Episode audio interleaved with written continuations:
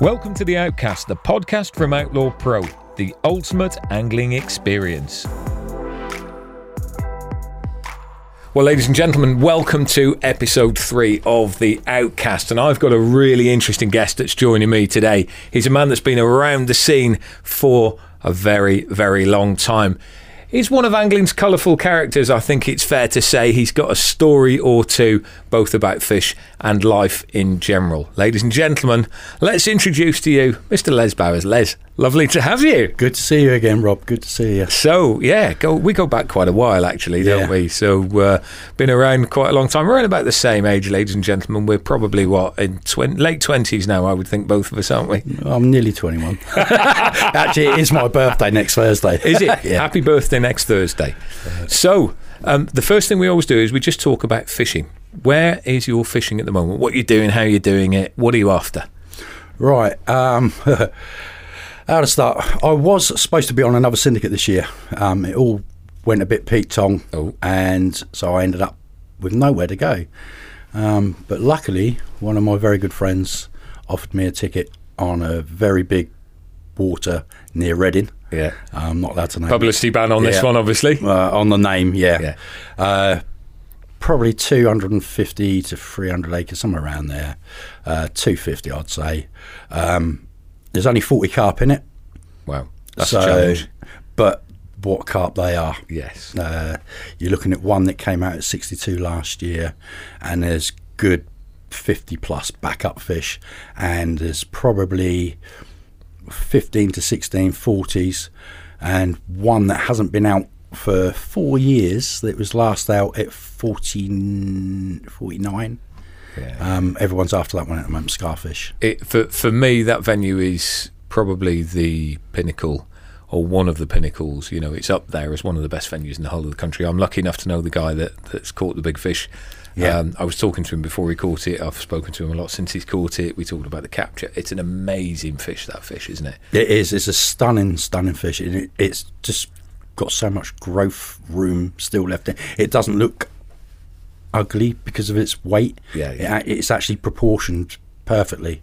Yes. Um, and the other thing is, it's not busy down there. Do you know what I mean? You've got all of that water. Uh, 35, 35 members officially. Yeah. Um, a lot of them are tench anglers. And so, yeah. Quite a lot of scope there, then. Yeah. So, and you've caught one already, haven't you? Yeah, um, my sixth session in, um, I've been, I've been baiting it down there. You have to that water, that water that size if you want to be in with a chance. And the first time I fished the baited area, uh, that was on a Wednesday evening. I was. It was actually uh, the Jubilee weekend because we had that long weekend because of the Queen. Yeah. Um, I put the rod out, and then overnight I was expecting something. If I was going to get a take, it'd be in the morning. Um, nothing, and then quarter past nine, totally out of the blue. I was actually watching some stuff on YouTube at the time, um, and it just bleeped and one toned it. Um, I forgot I'd put in braid on the new reels. Um, went to pick it up, and it's just heading towards the end of the island. I thought I've got to stop it before it gets there because if it turns right there, I'm going to lose it. So I've clamped down on the spool, completely forgot about braid being on my. There's a painful moment it. coming. Yeah, and it just cut straight through my finger. Yeah. Um, soon let go of it, but I did manage to slow it down and turn it. Awesome. And when it went in, I was absolutely over the moon. I knew it was an half decent fish, but I didn't know what. I just netted it and just put it in the net rest. Yeah. Um, called a mate up to come and do it, uh, Alan Stagg. Yeah. Come and do the photos, and he goes, "Oh, do you want to have a look?" I goes, "Yeah." He goes, "How big do you think?" I said, "I said about thirty pound, I expect." He's looked in the net. He goes, "That's a forty all day long." He goes, "Look at the width of them shoulders." Awesome. Yeah, and we weighed it. It's just over forty. So Oh, that's mega. You know what a what a great result. And like any the, the weight to a degree is irrelevant, but it's always nice to oh, go past the care. benchmark. It could have been twenty pound for all I cared. It was that first fish from that that water. Yeah, and yeah. it's a hard water anyway. And I didn't expect. I'd even told like Kev Knight at Mainline. I said when I went on there, he was the one that said take the ticket. Yeah, yeah. yeah. Um, I said to him because you do know I'm going to be blanking a lot. He goes, I don't care. He goes, that's probably where the next British record's coming from. Well, that, that, there's there's a couple of things that are whizzing through my mind at the moment. Both one is tactics on a big water like that. Two is the importance of pre-baiting, and three is is the British record. So we'll come va- back and visit those very very soon. Let's let's talk about tactics. How do you approach a big venue like that? How you know what's your thought process? That's a lot of water. Some of it you're not allowed to fish. Yep. You're allowed to use boats on it at certain times, but Yep. not all the time. Yep. So there's a lot stacked against you. How do you actually approach a water like that? Well, I've been lucky that, like I say, I lived in France. We'll talk about later. Um, I've fished big, big waters before, and I, I try to explain this to people with when they say, "Look, what? How you tell them how big a water is?" They're like, "Oh, how do you start? Even begin there?" It's no different than fishing a one-acre pond because you find the fish first, or you pre-bait. Um, you want to it's no good just setting up anywhere. You've got it in your head. You're going, you're to fish there, no matter what, and you haven't pre-baited or whatever. Um, you've got to put the work in, leg work, be that leg work, baiting up or whatever, um, and it'll work. I think pre-baiting is one of the keys on big waters as well, isn't it? Because the fish will come and look for you. They'll, Yeah. One, one thing I've found with big water fish is that a lot of the time they can be quite mobile. They'll have areas that they like. Yeah. But they can move, particularly on big weather changes as well. And Oh you know, yeah, they, they they're not love a bit conditioned. southwesterly. They yeah, they're love not, it. They're not conditioned by um, by angler pressure, uh, particularly on there, so they can be more or less anywhere. So although there's no fishing banks, it doesn't necessarily mean that that's the best place to go, does it? No. because they can be anywhere. Yeah, yeah. they- that, I mean, I shouldn't feel confident when I go because there are so few fish. But every time I go, I do feel confident. But if you don't feel confident, you're already losing. If that makes sense. Yeah, that's right. You've got to f- that confidence has got to be there. Um, with big big pits like that and so less fish, they're not riggy. Mm. So you want to be using. Everything's got to be super strong, big hooks, Solid. yeah, do you know what I mean? You, you, once you hook something, you don't want to be losing it because Yeah, it could be the fish of a lifetime. Yeah, absolutely. Well, you know, let's let's talk about that fish of a lifetime. There's a there's a sixty pounder in there. Yeah, It's growing as well, isn't it? Yeah. It's uh, you know, do you think it could do the British record? I think it will. Um, whether it be this year Yeah. or next year, um, but we do think it's a male fish, so it doesn't fluctuate in Yeah, weight yeah. very much. So like it will put on a few pounds, but it's been putting on, putting on, putting on a few pounds every year. Mm. So last year it was out at sixty-two. Yeah.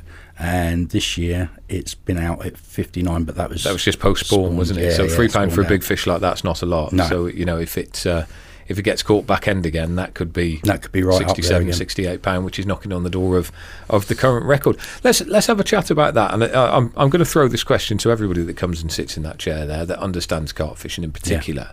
You know, let's talk about British records as well because we've got a current situation where we've got obviously Dean Fletcher's fish, the Wasing fish, which Yeah, uh, again you know very yeah. well. You, you you fish Wasing or fish Wasing.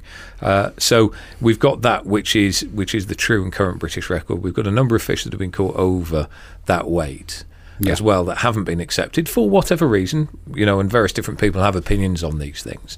Uh, and we've got the Wingham fish in particular, which is the the very very big one that's been caught. To me. I personally, I feel the Wingham fish should be the record. I do too and I wish he had claimed it Yeah. um, I can understand why he didn't um, but I wish he had claimed it because it was a true British fish Yeah. at a British record weight and it would have put to bed the arguments over a British record in my lifetime Well, I, I, I think ultimately, whatever the subjective opinion is of what people think about whether a fish is worth something or not something, there's there's one key thing in this, and that's the number. Yeah. you know, and and a seventy nine pound fish is bigger than a a, a, sixty eight pound fish, and a, an eighty one pound fish is bigger than a seventy nine pound Yeah, fish. yeah. So if you're looking purely at numbers, surely it should be the biggest fish. And you know, the the, the argument that it's got dropsy, well, actually, Chris Yates's fish had dropsy. Yeah. Roddy Porter's fish had dropsy. Um, was the- people are on about like, oh, it's a spawn spawned out, spawn bound fish. Be honest, anglers. When do they fish for their fish? When they're at their biggest weights. When they are spawn bound. Do you know what I mean? They they do fish for them then. Yeah. Well, it's it's weird. I have this. You know, I cover all sorts of disciplines as well, and I have interesting conversations with with predator anglers as well. That actually. for for carp anglers going out and targeting fish just before they've spawned, with these fish being really really heavy with spawn, we almost step back from that a little bit and go, you know what, they should be left be to Yeah. spawn. Whereas tench anglers in particular, they're out like a shot trying to catch tench in the last couple of weeks of May because that's when they're at the biggest Yeah, yeah. equally pike anglers as well. You know, they all want to go out and fish in, in, in February, which is just before spawning time for pike. Yeah, yeah. So they want the big fat females. They don't want the males. They want the big Yeah. fat females. Let's face it, those females ain't fat. Yeah.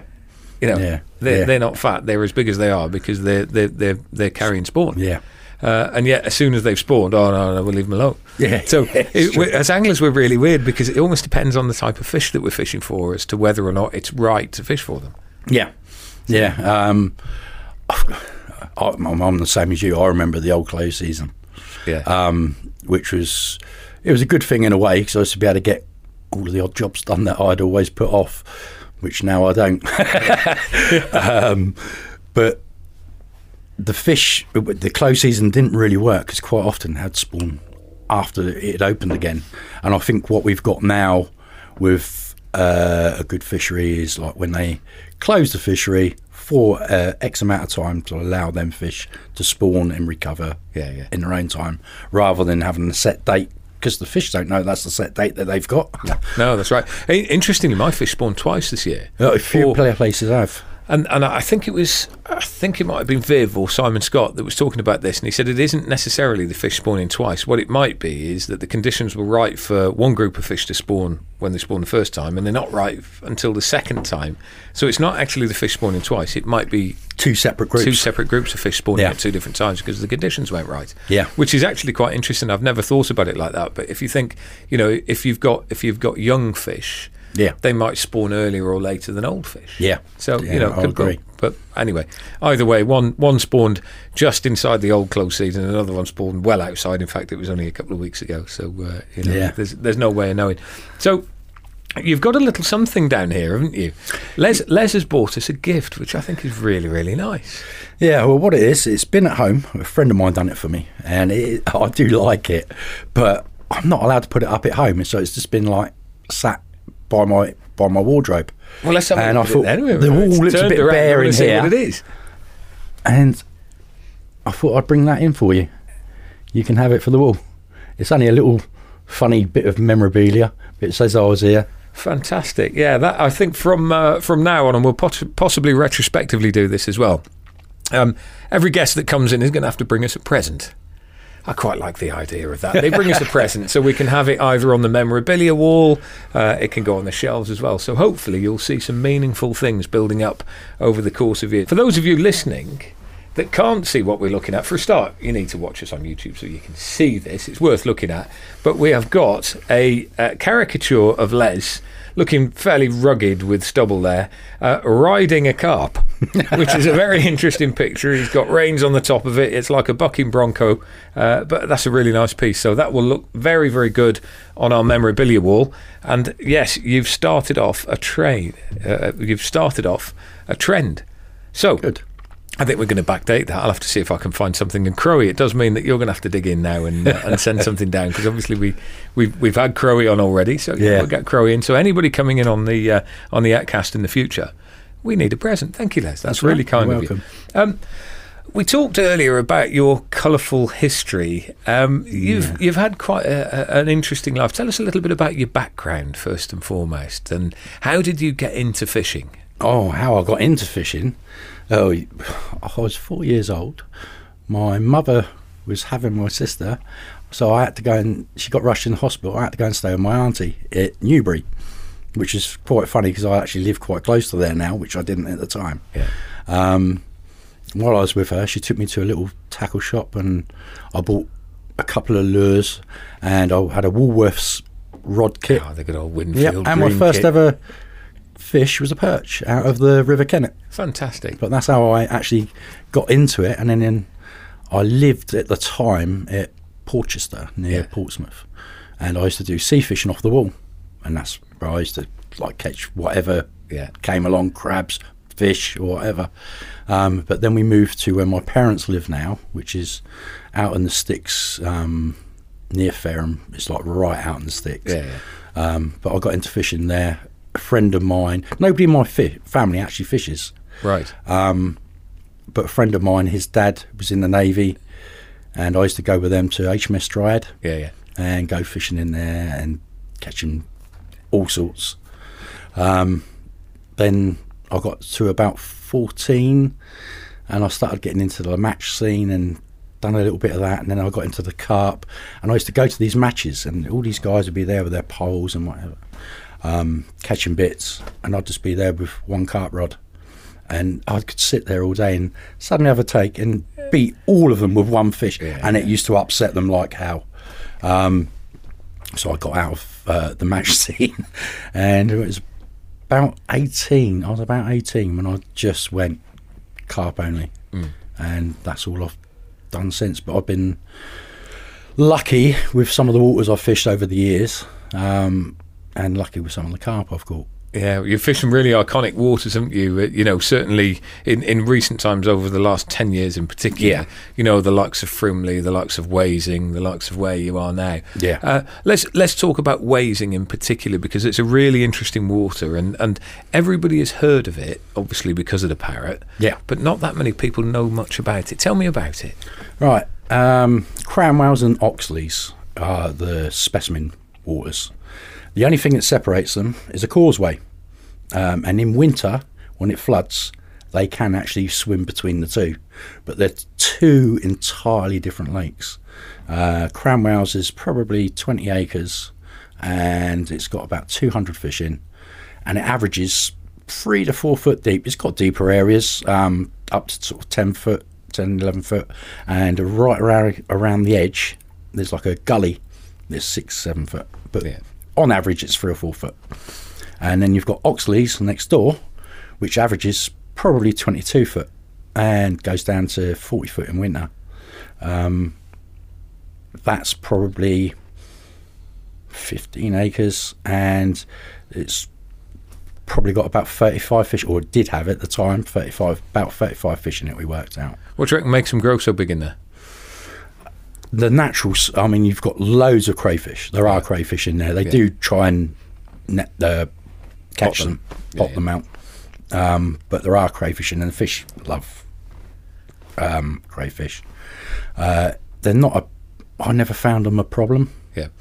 uh, there are certain areas that they could be a problem, but that's the same with any water with crayfish. You normally find there's certain areas that the crayfish seem to favour. How do you get around them then? Is it literally just avoiding them? Uh, yes and no. Um, if I was fishing an area where I knew the crays were a problem, I'd normally use either a plastic or a tiger. Um, but I've even had tigers taken by Yeah, yeah. crays.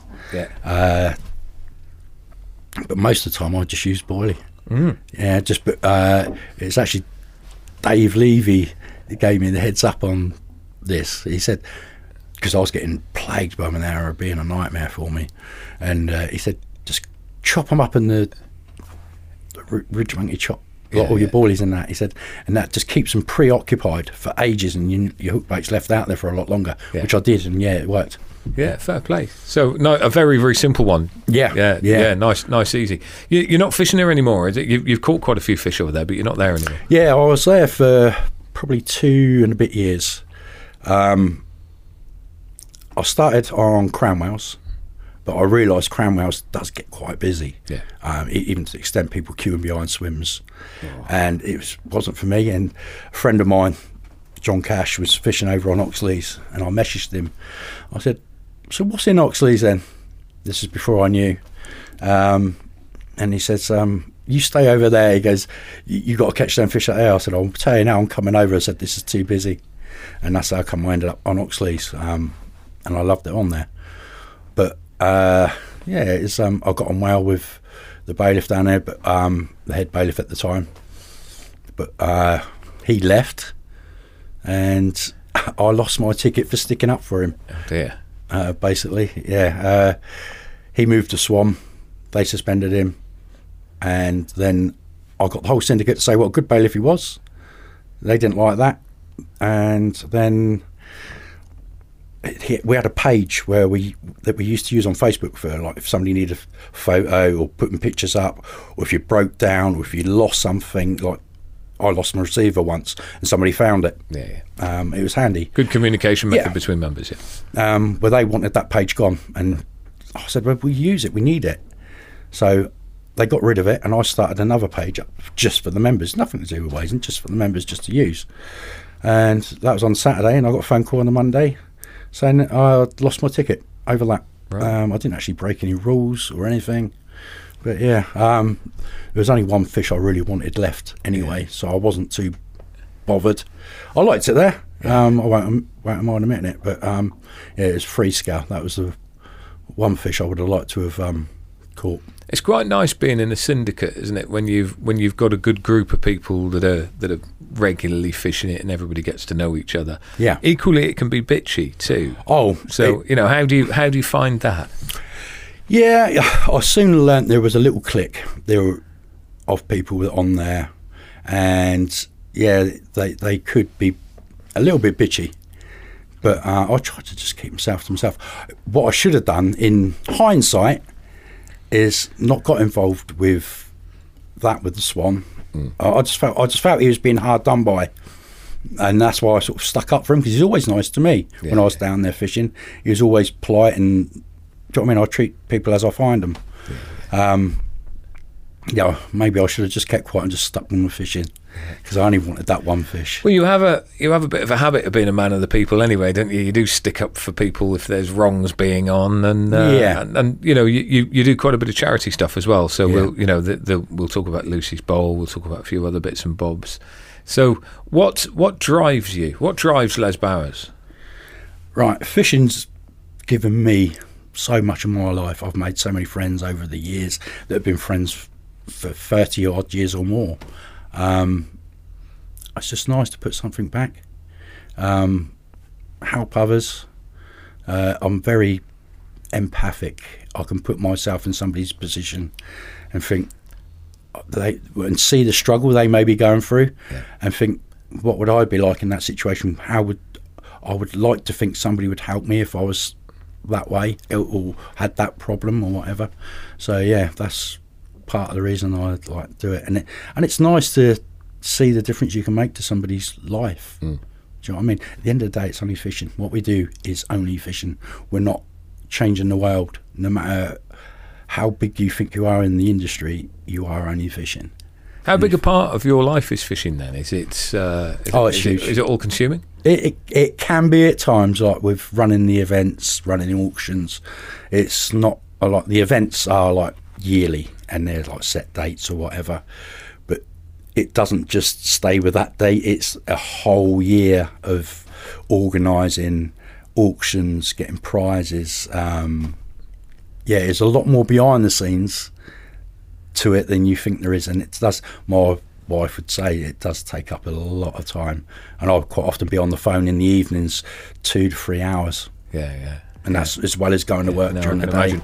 You're listening to The Outcast, the podcast from Outlaw Pro, the ultimate angling experience. A, a couple of years ago, you were very heavily involved in um, a very unsavoury thing that happened in the fishing world where there was a guy, a tour operator, that took an awful lot of people's money Yeah, uh, as well. And I think it's. Um, I think we can probably name him as well because I don't think there's any any no, there's no there's no hiding of it at all. There's no disputing of it, and uh, that was Mark Westerberg, and you were you were quite at the forefront of of what was going on there. Just there, there'll be people that have been affected by this that would like to know what's going on because there's been a recent resurrection in Yes. this story, hasn't there? Which uh, which will be interesting as well. So you know, uh, firstly, tell us a little bit of history there, what happened, and secondly, update us.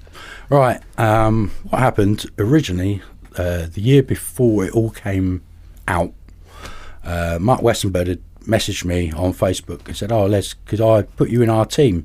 Um, it'd be fishing like lakes all over the Europe, blah blah blah." I goes, "Yeah, sounds good." I spoke to uh, friends about it, and they just said, "Make sure you don't put any money in because he's not trustworthy around about note." I said, "Right, okay." Um, so I didn't actually go on actually on any of the trips, and it was coming up towards Christmas time, and a good friend of mine had booked a trip to Sumba, um, and he was looking forward to it. And he booked it through Mark Westenberg. But whilst he did that, he actually joined the Sumba Facebook page for that country. So it's all in foreign, but he went on there and he got chatting to him and they sent him a calendar with the dates for the year of when people could fish and who was on. And his week wasn't on there. And so he's like panicking. He's like, I've paid him all this money. So he's contacted Mark Westerberg and he did get his money back. Um, it took a while, but he did get his money back. Yeah, yeah. But then I he sent me the calendar, a picture of the calendar, and I was like, I know the guys at Ridge Monkey, and they had a couple of weeks booked on for September, but only actually one week was booked. And I phoned the owner of Ridge Monkey.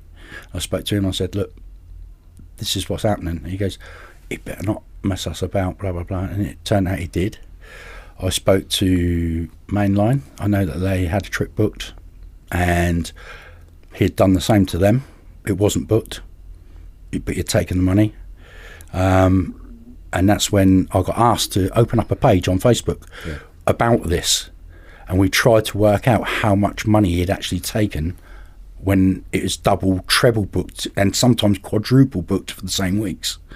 Um, you think people travelling all the way out there and turn up, and this did happen, turning up out there, and it was already booked. Somebody's house was already in their spaces. So I set this page up. We expected it between to be between 120 and 150,000. Well, it shocked. That's a lot of money. It was shocked us all what it went to. When I start, we started adding it up. I got a, a French lady, a French lady, Dutch lady to help me, like with a spreadsheet of everything and who had had what and where and times booked, and it was coming out at over four hundred thousand pounds. Wow. And that's when the proverbial hit the fan. Yeah, yeah. Uh, you can imagine there's a lot of upset people. He disappeared, Yeah. completely disappeared off of everywhere, vanished. Nobody knew what was happening. There were lots of people presumably looking for him at that time. Oh yeah, all wanting their money back. Yeah, yeah. Um, but he done the disappearing act, and, and then earlier this year, Mark actually can't keep out the limelight. He likes the limelight, and he turned up on a program on TV in Netherlands, doing his uh, security work, and we've suddenly found out where he was again. Right. And I know that the security firm was actually contacted by a lot of the people that had been ripped off, Yeah. And I don't think he's actually working for them again Right. Wow. anymore. But yeah, just be careful. Don't ever trust him around a pound note. If Oh, he does turn up and try to get back in on the scene, Yeah, and this is all relative public domain stuff anyway, isn't Yeah, it? It's everyone knows. You know, it's quite uh, it, it, it's quite out there. It's a shame that there, there there's an unsavoury side to these things, isn't it? You know, the- yeah, the- this it's horrible because I don't know why people are like it. Do you know what I mean? If he could, he could have ran an honest, genuine business and still made good money, yeah, yeah. but greed gets them all every time. Oh dear, not good. Uh, Let's talk about good things. Yeah. Let's talk about Frimley. You spent a bit of time on Frimley as well, another venue that's very, uh, very well known. Yeah. a lot of very big fish in there too. Yep, it's a stunning, stunning lake. Uh, it's it's the kind of lake I could retire to as well. It, it's just the the atmosphere, the venue, the owner. He, the owner, Mark Fisher. He's such a nice bloke. Bit eccentric. You won't mind me saying that. He's he doesn't he does things how he wants, but he, he's such a lovely guy. Um, the fishing is just unbelievable. It's I think now it's something like twenty six fish over forty pound and there's three over fifty. This is in pit three. This is on pit three. Yeah. Um, pit four's catching up with it though, uh, and you've got pits one and two as well. But uh, it's the venue itself. It's like I can't. How can I explain it? If you could design a fishery, that would be it. Yeah. And he has done it, and it, it, it is absolutely stunning down there. The fishing is. It can be hard at times, which is quite weird. But then other times you'll think, I can't, I can't put a foot wrong. What's the key to places like that? You know, because quite a lot of good anglers fish places like that. How do you stand out amongst Well, uh, what a I- lot of other good anglers? What I did was I done a lot of research myself before when I like became a member. I've Yeah. done started doing a lot of research. Um, fish are creatures of habit. and they do visit the same areas certain times of the year under the same weather conditions, and that's what I looked at. I went back on loads of previous captures, times a year, whereabouts on the lake it was, and I couldn't guarantee that I'd catch that fish. But I could put myself within a good chance of catching that fish, and that's what I actually did while I was down there. And I did do very well doing that, and I tried to fish areas that were different to anyone else. There was one certain swim on there, stick swim. Um, I did get to know that swim very well, but there was a certain spot that was in so close, and it was an awkward cast to get to it. You had to stand in the water with your chesties on to Yeah. cast to it, and it wasn't very far out. But there was an overhanging tree, and you had to get there to just flick it down into it. I ended up with three full over time, three different forty pound fish from that spot, as well as a ridiculous amount of thirties. Um, and then it all accumulated in the capture of Charlie's mate one New Year's Eve. Uh, it was freezing cold. Ice That's on, a present, isn't it? Yeah. New Year's Eve as well. You know, any time to catch that fish, but a winter capture of that is, is amazing. Yeah, it was freezing cold. Ice on the baby, landing net frozen. Um, I'd actually invited a friend, uh, Paul, the one I took to France I told you about earlier. Um, I invited him down for a guest because we hadn't fished together for 15 years. Um, we're fishing and I said to him, look, we're doubled up in a swim. I let him choose which side Yeah. Because he was my guest. And if anyone who knows double boards down there, the left hand side is the best side. Um, that's where he went. I showed him the spots to fish to, and I just fished to the right, but I kept all of mine close in. Yeah. I said to him, I goes, look, we're not going to catch. It's it, highly unlikely. The weather's against us. I said, we'll have a, a good social, good catch up. And we had a lot of bonfire. We were allowed bonfires down there, proper pits. Um, we had a fire. Um, I got an Indian in, so we had a lot of food. And we had a good good chat and good catch up. Well, quarter past, half past five the next morning, my rod screams off at 35 yards. I got up and I'm playing it, and it's it did fight really well. And Paul's got on the net, and as I've brought it over the landing net, he's looked inside. He goes, "That's a bloody big common." I looked inside, and I goes, "And that's because it's Charlie's mate, the biggest fish in the lake." Yeah, mega. But yeah, um, it's quite. This is some. Not a few people know this about me, but not many. When I catch a fish that I really want, I don't know what it is. It's the adrenaline or whatever. I throw up, Right. and as soon as I've seen this fish, I start throwing up. Paul's going, "You're right, you're right." I goes, "Yeah, I'm just excited." Do you know what I mean? And yeah, um, caught the fish. And while we're waiting for the others to come around, because there's a few others on the lake to come and do the photographs, uh, Paul's rod goes off on one of the spots, Wow. and he has the only true leather carp in Frimley. Wow. And that was, I mean, I was so made up for him as well, like Yeah, yeah. that fish. But yeah, Well, you got it nailed on that night, didn't you? Blimey, that's uh, Yeah, yeah, that's, that's bang on. brilliant night, and I've got some excellent photos of them, them fish. Let's talk tactics uh, briefly. Um, you know, you, you, you, you like to fish certain types of waters that have got.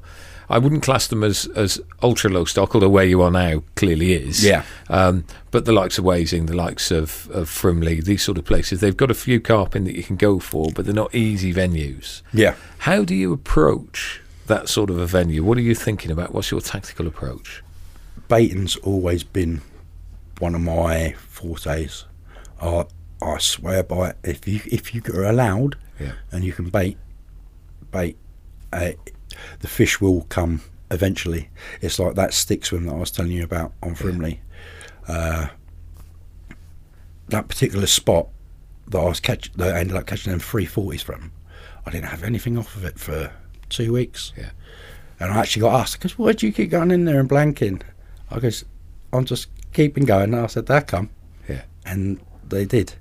Yeah. And it's just, you've got to, it's hard work. Don't get me wrong, it is hard work. So it's like where I am now. I'm going down and baiting oh, once, maybe twice a week. But it's the effort that will bring the rewards. Yeah, yeah. Do you know what I mean? You can condition fish. Actually, I think one of one of the key things to carp is that you you need to understand how they've been conditioned, Yeah. or you need to condition them. Yeah. So you know, certain people, you you walk into a peg, and on busy lakes, almost everybody will have looked to the horizon Yeah. at a reasonable casting distance, whatever that might be, seen a tree that they like the look of, Yeah. and gone out towards that. They've cast a lead out there and found that lo and behold, there's a bit of a spot out there. Yeah. And that's probably because it's regularly fished all the time. Yeah. But actually, if you jumped into it and fished there, and I do it, and the person before you did, and the person after me did, the fish are soon conditioned. Yeah. That one, there might be food there, but And two, also being a for. of being hooked. That's Exactly. why I try to find. It's like where I am now. it this one of the spots I've been baiting Yeah. started off the size probably of three bait buckets. It's now the size of a bivvy, Yeah. and it's blatant, so anyone can find it. yeah. It's It's not birds doing that, is it? Yeah, no. There's, there's No, only so going to be that's- carp doing it. Yeah, it's not just. It's probably a bit of everything doing it that's causing the area, Yeah. but it's creating interest in the area. Yeah, yeah. Um, and that's what that's what you want. When I when I bait, I want to bring everything to the table. That's why I use crumb, Yeah. boily crumb, and things like that. I want to bring everything to the table because it, if you can get other fish, small fish feeding, that the carp will then find that well, what are they doing, what they're they eating, and they'll come over and they Yeah. will push the others out. One of, one of the things that I've been um, looking into quite a lot recently is carp interaction with Yeah. each other, and and how carp interact either as as a group of fish, or as a hierarchy, or alternatively with actions that they do. So you know, w- one of the things in particular that that I've picked up is carp's hearing, Yeah. and how they hear other fish eating bait. Crunching, yeah, Absolutely, you know, and, and, and things like that. If there is activity somewhere, then other carp will come in and have a look. Yeah. Without any question to, to see what's going on. So even if that activity is caused by tench or is caused by other fish, then then the carp are very inquisitive. If they're in the area, they hear it. Yeah. They want to come and have a look. yeah, So um, this is sort of sort of known about, but I'm taking it to a slightly different level because they have the uh, I've got the ability to be able to see what they're doing as well as thinking. yeah. Is there anything out there that you think is the next thing In, What, in in in either bait approach or in tactics? What, what No. is there something that you've ever thought of that's so far off the wall? Uh, I've had some. It's quite funny. Uh, it's actually on Wasing on Oxley's that I can talk about it now because I'm not fishing there. Um, the first year, I, I thought I struggled, but I didn't. I had six fish, Yeah, um, but I was unlucky with sizes. I had them up to 37, still a good fish. which turned out that fish I didn't realise it at the time was one of the 40s spawned out. right? um, white tips. But the following year, I spent a lot more time up the trees Yeah. watching, um, and I learnt so so much. It was at the time I was using lead core Yeah. from a leader. But one of the spots, I actually watched fish come in and their fins and gills flare out. They just stopped dead, and I knew they could see this lead core. Yeah, it, did, it didn't lay. It, lead core doesn't lay exactly how you think it does. Yeah, yeah. Um, Almost nothing lays exactly as No. you think it should. no. Yeah. Um, I actually, it's actually Kev Knight I actually got speaking to about it. And I said, "Look, I've seen this. He, he recommended a leader to me, uh, which is a fluoro leader. Yeah. Um, you can't actually, can, but it's very difficult to buy it over here. It's actually used for big game fishing, um, Seaguar Blue Label. Yeah, yeah, yeah. And I got some. I got ordered it from America. What a difference that stuff made! It- and yet you wouldn't think it would. Yeah. Um, same rig, same everything, except for the leader has changed. And I watched the fish come in and feed confidently, and, and I was like, "Wow, this is unbelievable!" It was actually I, I was seeing these fish feeding, and I had four of the biggest fish in the lake feeding, and I actually caught one of them like uh, one of them that night or next morning, I should say. Um, Forty-two pound pretty fish. Um, I watched them coming in. What happened? I'd had an, another area pre-baited. When I turned up, somebody was in there. You know what it's like. You're like, oh, bloody hell.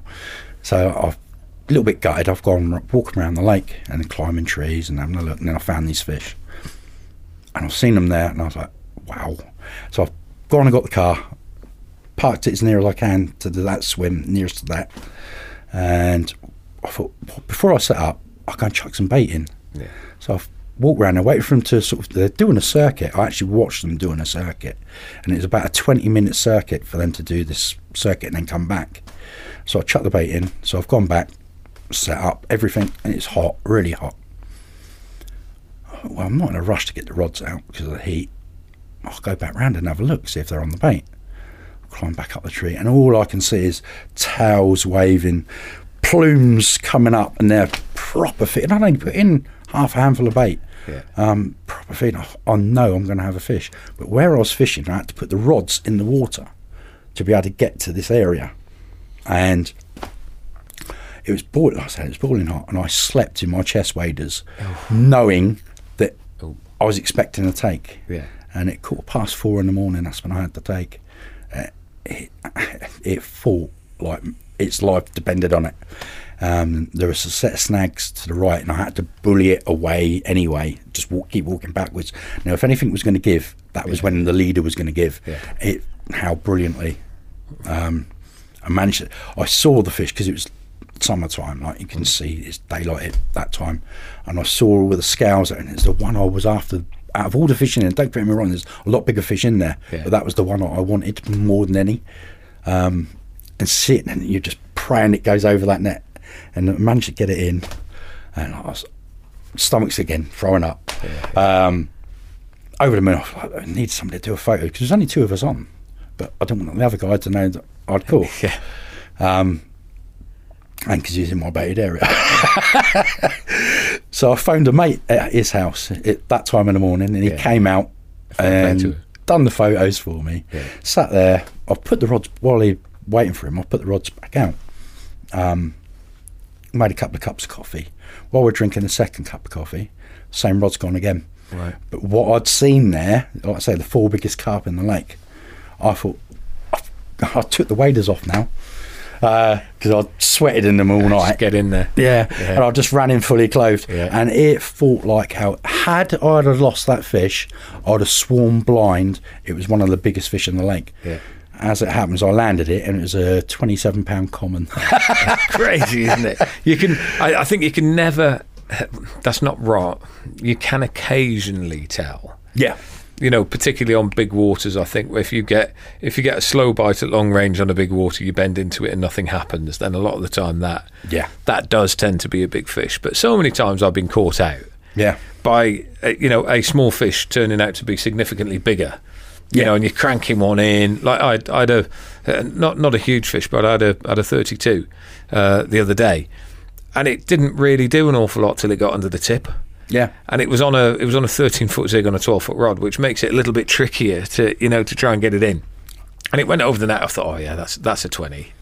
And actually, when you look in and think, oh blimey, you know, it's a, it's a bit Yeah. bigger than I thought it was. You're listening to The Outcast, the podcast from Outlaw Pro, the ultimate angling experience. I had a fish o- o- over seventy off the surface in France on Did you public really? water. and it just came in through really heavy weed, Yeah. straight in like a bream. It was literally just in the net. But yeah, that was a long story because Yeah. I actually didn't get to photograph it and I didn't get to weigh it. But I knew it was over 70 because three days previous I'd caught a 66 and a half. Right. Um, it was a lot bigger than that and I'd put it at, all I said was over 70. It Yeah, was yeah. bigger than the other one. Yeah. Um, there was a bank of a, probably about 25 foot coming down ver- almost vertical. I had to crawl down this bank to get onto a flat piece that was probably half a metre flat. And that's where I cast from, caught this fish, netted it, put it on to my left, took the hook out, size 10 hook, and then put the rod that side because it was in the way on the right hand side. As I went to do that, it went flap, flap, straight back in the oh, lake.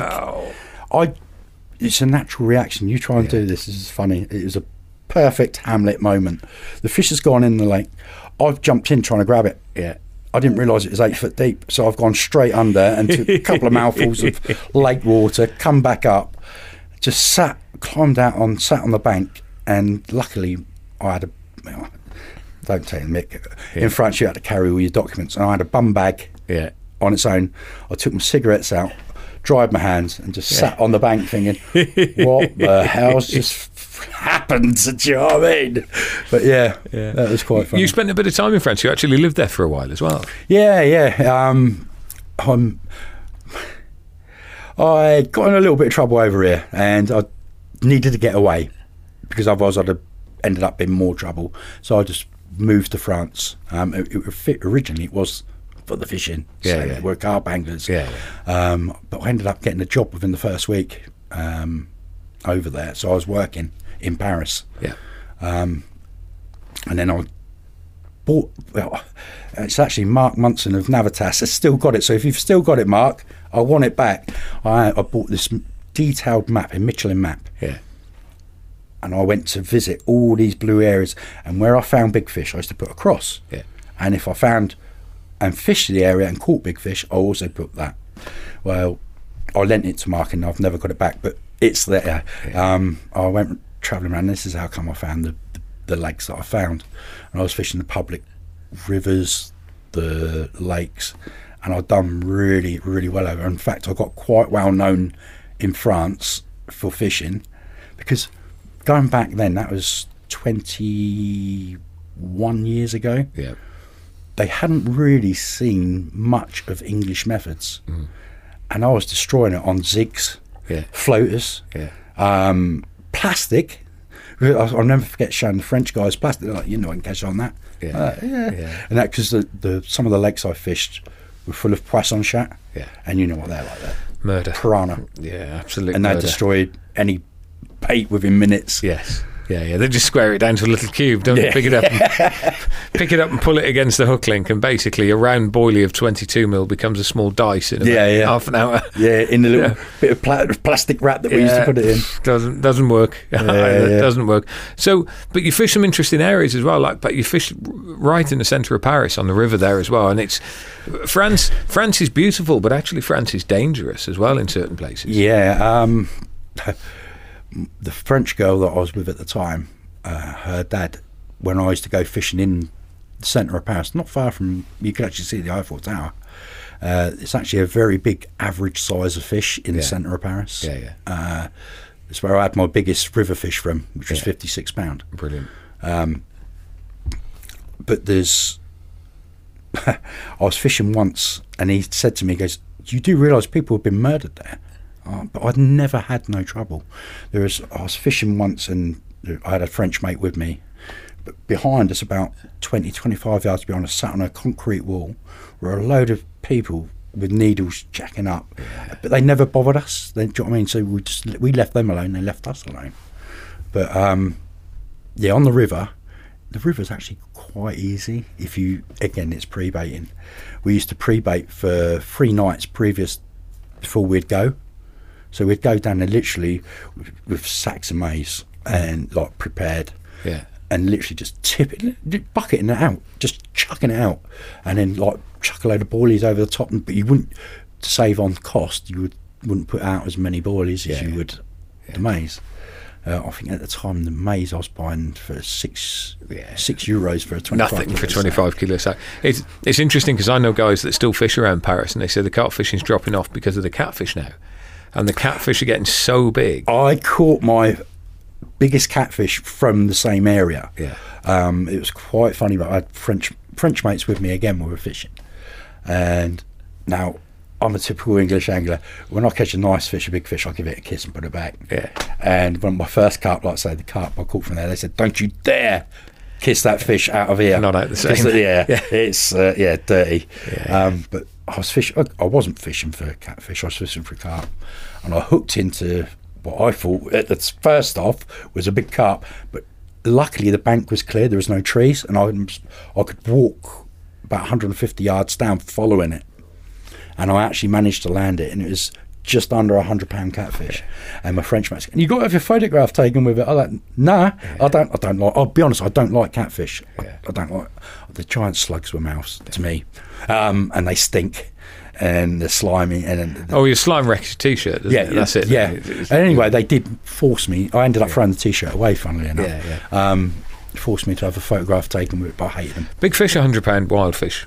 Yes, isn't it? yeah, it is a big fish. You know, I, I, I've, I've caught catfish. Uh, I've caught some big ones in Spain. Caught a few in England. Caught a few in France.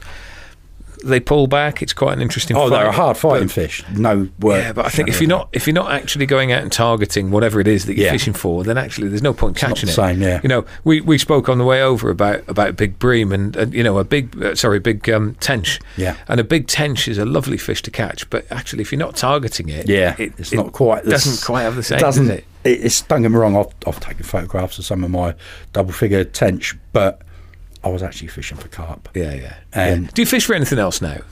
Uh, not really. I, I've, I want to beat my PB perch at some point. Yes. Um, which my PB perch isn't actually that big. Yeah. two pound twelve. Yeah. Uh, which should be doable. Three pounders doable now. Yeah. Yeah, uh, but uh, you know, if you think in the perch world, a three pounder is eminently doable now. But only five years ago, a three pounder was a huge fish. Yeah.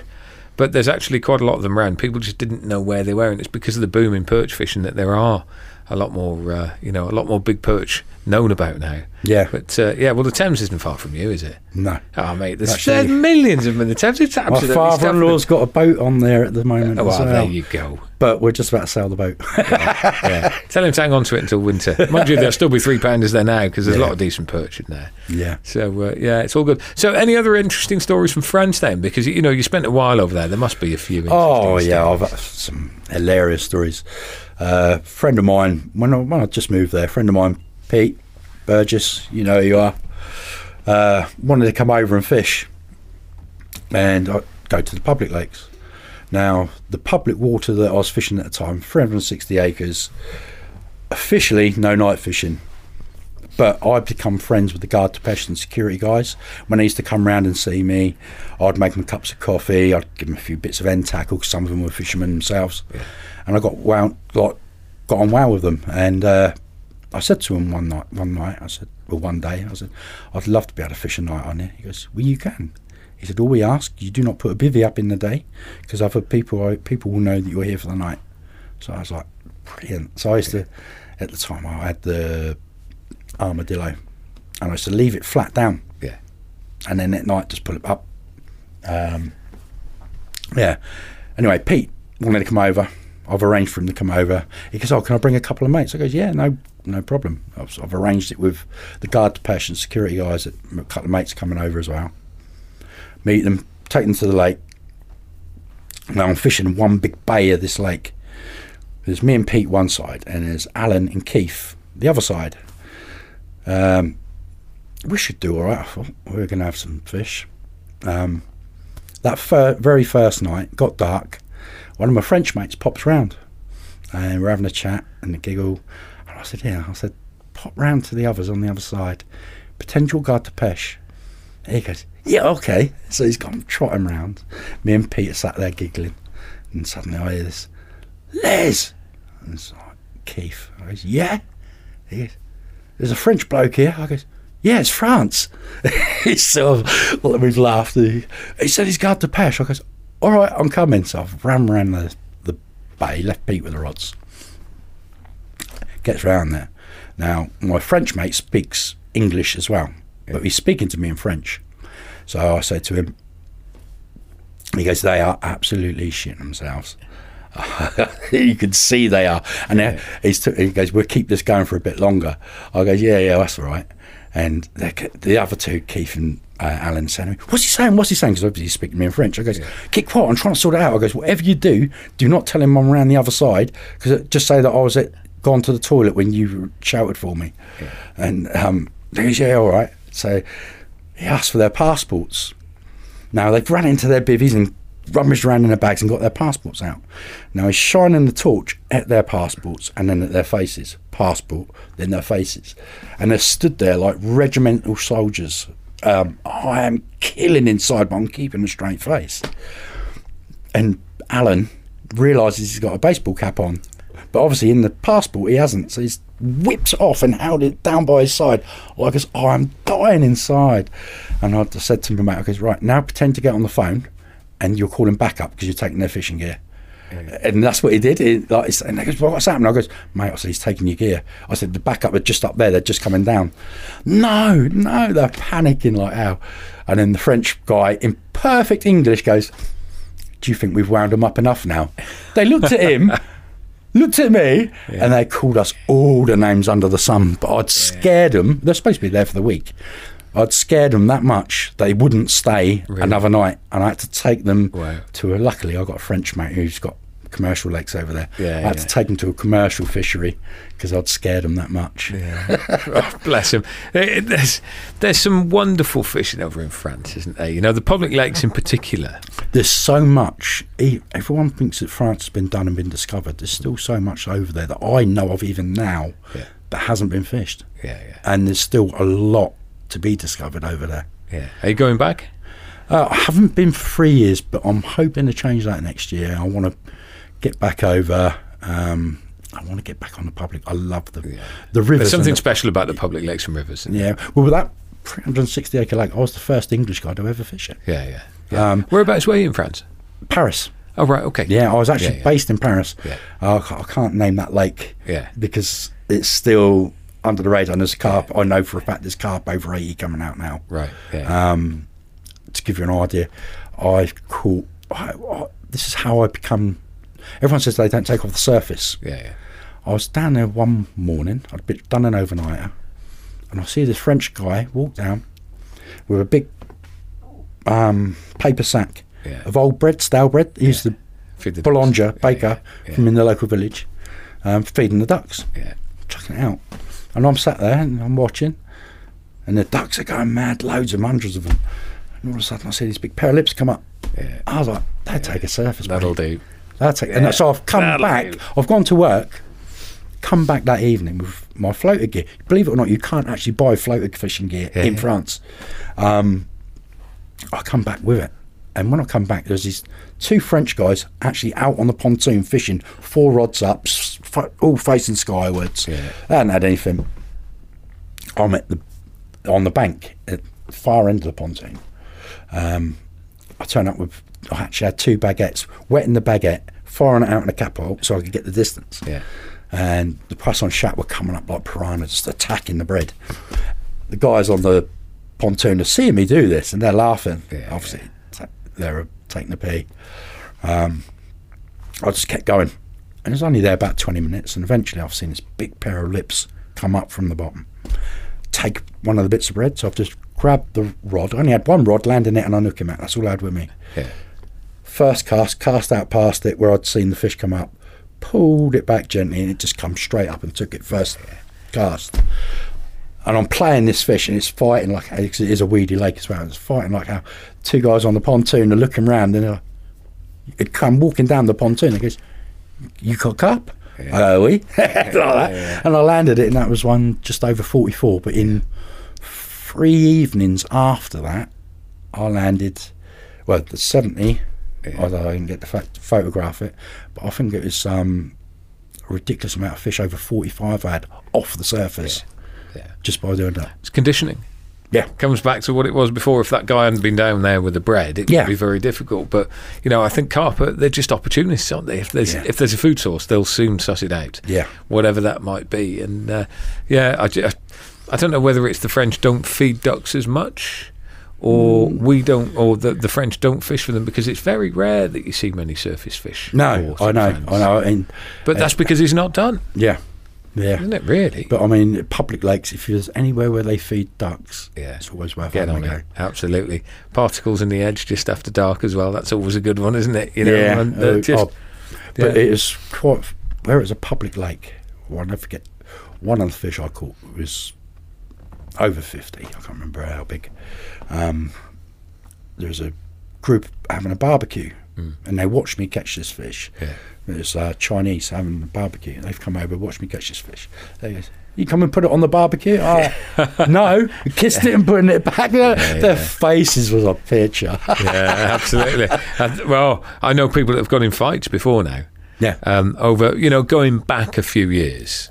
Uh, when, because remember, France used to have a no-kill policy for ages and ages and ages, trying to promote the fact that carp should be put back in again. Because it's only been what I suppose 10, 15 years yeah. that that it, they've been sort of to this level. Prior to that, they used to kill an awful lot of fish. Well, when I first m- moved there, um, this is this is quite a funny story. There was a, I'll tell you the name of the place, Etienne. Yeah, yeah. uh, just outside of Paris. Yeah. There's a big 80 acre lake, Yeah. but it's right in the middle of the town. Yeah. Right in the middle.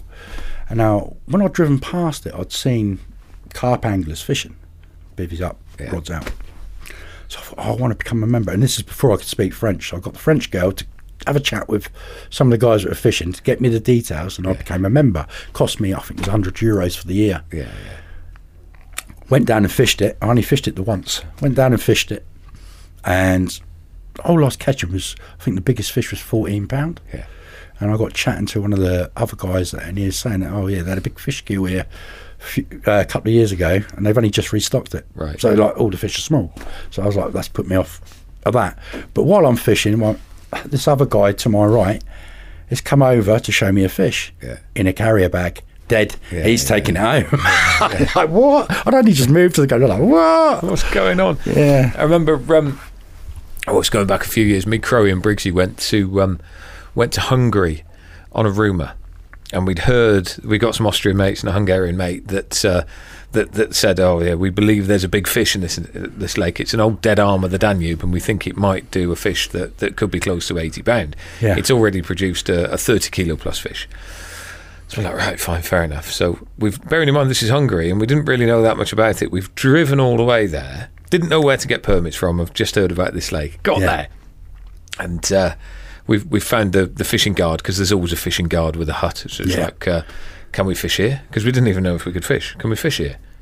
Yes. Thinking, fantastic. That's a result. like we found it first. Yeah. Then we've got there. We, we can fish there. And then we said, "Is there uh, is there many carp in here?" It's like, "Oh yes, many carp." so like, "Whoa, this is getting even better." and uh, I said, "Any uh, any big carp?" You know, holding the Yeah, hands yeah, yeah. Any big carp? He's like, "Oh yes, a very big carp." It's like, uh, "How big's very big? Thirty kilos?" Yes, yes, 30 kilos. And then suddenly I'm just thinking back to my old French days where every single uh, French lake had got a 20 kilo carp in it. Yeah, yeah. you talk, oh, yeah, 20 kilo, of course. So, so have you got a photograph of anything? Yes, yes, I have photo, 30 kilo photo. It's like, can we see it? Yeah. Yes. So we're thinking, blimey, this is good. Anyway, we're thinking this photograph and craft's going to turn up, and uh, you know, it's going to be a twenty pounder or something like that. Anyway, he's got this photograph out, and it is clearly sixty plus. Yeah, yeah. fish. And we're thinking, wow, this is just heaven. It's a lake nobody knows about that's got sixty pound fish in it. We said, uh, are there a lot of fish like this? Thinking we're really pushing it. It's like, uh, yes, yes, many, many fish, many fish. How big? This big? This big? And he's pulled his hands really close together. It's like, this big. Three kilo, five kilo, many, many, many fish. It's like, what do you mean many fish? Well, yesterday we put 5,000 in. No! So, for the same reason, Yeah. they, they- you know, the, the locals come and knock them on the head. So we finally found the Holy Grail. That's an unknown venue that's got seventy pounds in that uh, nobody knows about.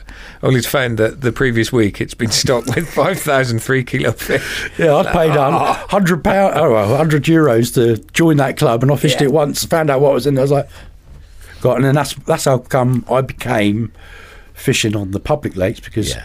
you could buy the whole ticket for a year for less than that at the time. Absolutely, you know it's it's amazing, isn't it? That you know if you you've you've you've got to be careful of the rules, and you've got to be a little Yeah. bit careful where you go. But if you abide by the rules, and if you go, you know, just be nice, be friendly. That's the thing. If you So, try, make an like- effort to speak French as well. thing. I found was the key Yeah, for me. That was definitely for me. When I was over there living, when I was learning the Yeah. language, it took me probably nine months to be able to speak it fluently. yeah, yeah. Um, that I could speak it on the phone without actually seeing the person in front of me. Yeah, yeah. But where I used to go while I was working, I used they go to the cafe every lunchtime. Yeah, yeah. And the lady behind the bar cafe wanted to learn to speak English. And I wanted to learn to speak French. Perfect. So I used to speak to her in French, Yeah. and she'd speak to me in English, and we'd correct each other. Yeah. And over, you don't realise it. Over time, you actually learn. Absolutely. And that goes a hell of a long way with the French. Uh, in particular, I think the French, doesn't it? Because But you think about it, if somebody come over here yeah, and just come up to you and just start speaking in a foreign language, what would you think? yeah, you wouldn't be happy, especially when they turn around and go, "These stupid English don't speak French." Yeah. you know, when Yeah. were in England, and the amount of Englishmen that go over there speak, and uh, so many times an Englishman will speak to a Frenchman, and if they don't understand, they will speak a little bit louder and put an accent on, like something from Hello Hello. Like, no, Oh, I got the funny one with that. I've got. A, Uh, Nigel Harris used to be uh, in rigmarole. Rigmarole, yeah. I'll never forget we were paying at the tolls. We were on our way to Montluçon doing the shows. Yeah. Um, doing the tolls. And uh, he, uh, he wanted the receipt and he goes, Ticket? He asked for the ticket. he just asked for it in English, but with, With like, funny accent. With the French accent. You're like, what? but to be fair, Italian's really easy because all you need to do is use an English word and stick a vowel on the end of it. Put an I, an E, or an O on it, and then Yeah. uh, it's fine. Yeah. Scorchio. I mean, it's perfect. yeah. And if you're in Russia or Croatia, just put ski on the Yeah, end. exactly. That's it. That's it. But no, a little a little bit of respect goes a long, long way, It does. doesn't it? It does. we're, we're more or less out of time. It's always a pleasure sitting down and, and having a chat with you. It's lovely to have a catch up as well. It's been too long. Yeah. You know, like, and I think this is there's a little lesson there, folks. I'm going to say this down the barrel of the camera. Catch up with your mates a little bit more because it's lovely just to sit down. We've shared uh, many a beer overseas uh, and had, uh, had had some nice little uh, chats and laughs here, Cherry events as well. Yeah. Absolutely. So, uh, yeah, thank you ever so much for coming in. Folks, you've been listening to The Outcast. Don't forget, follow us on social media, give us a click, a like, a share, do all the normal gubbins, and tune in for the next one because we will, of course, be back. Thanks for listening to The Outcast, the podcast from Outlaw Pro, the ultimate angling experience. Remember to follow us on social media for updates and information on future guests. See you next time.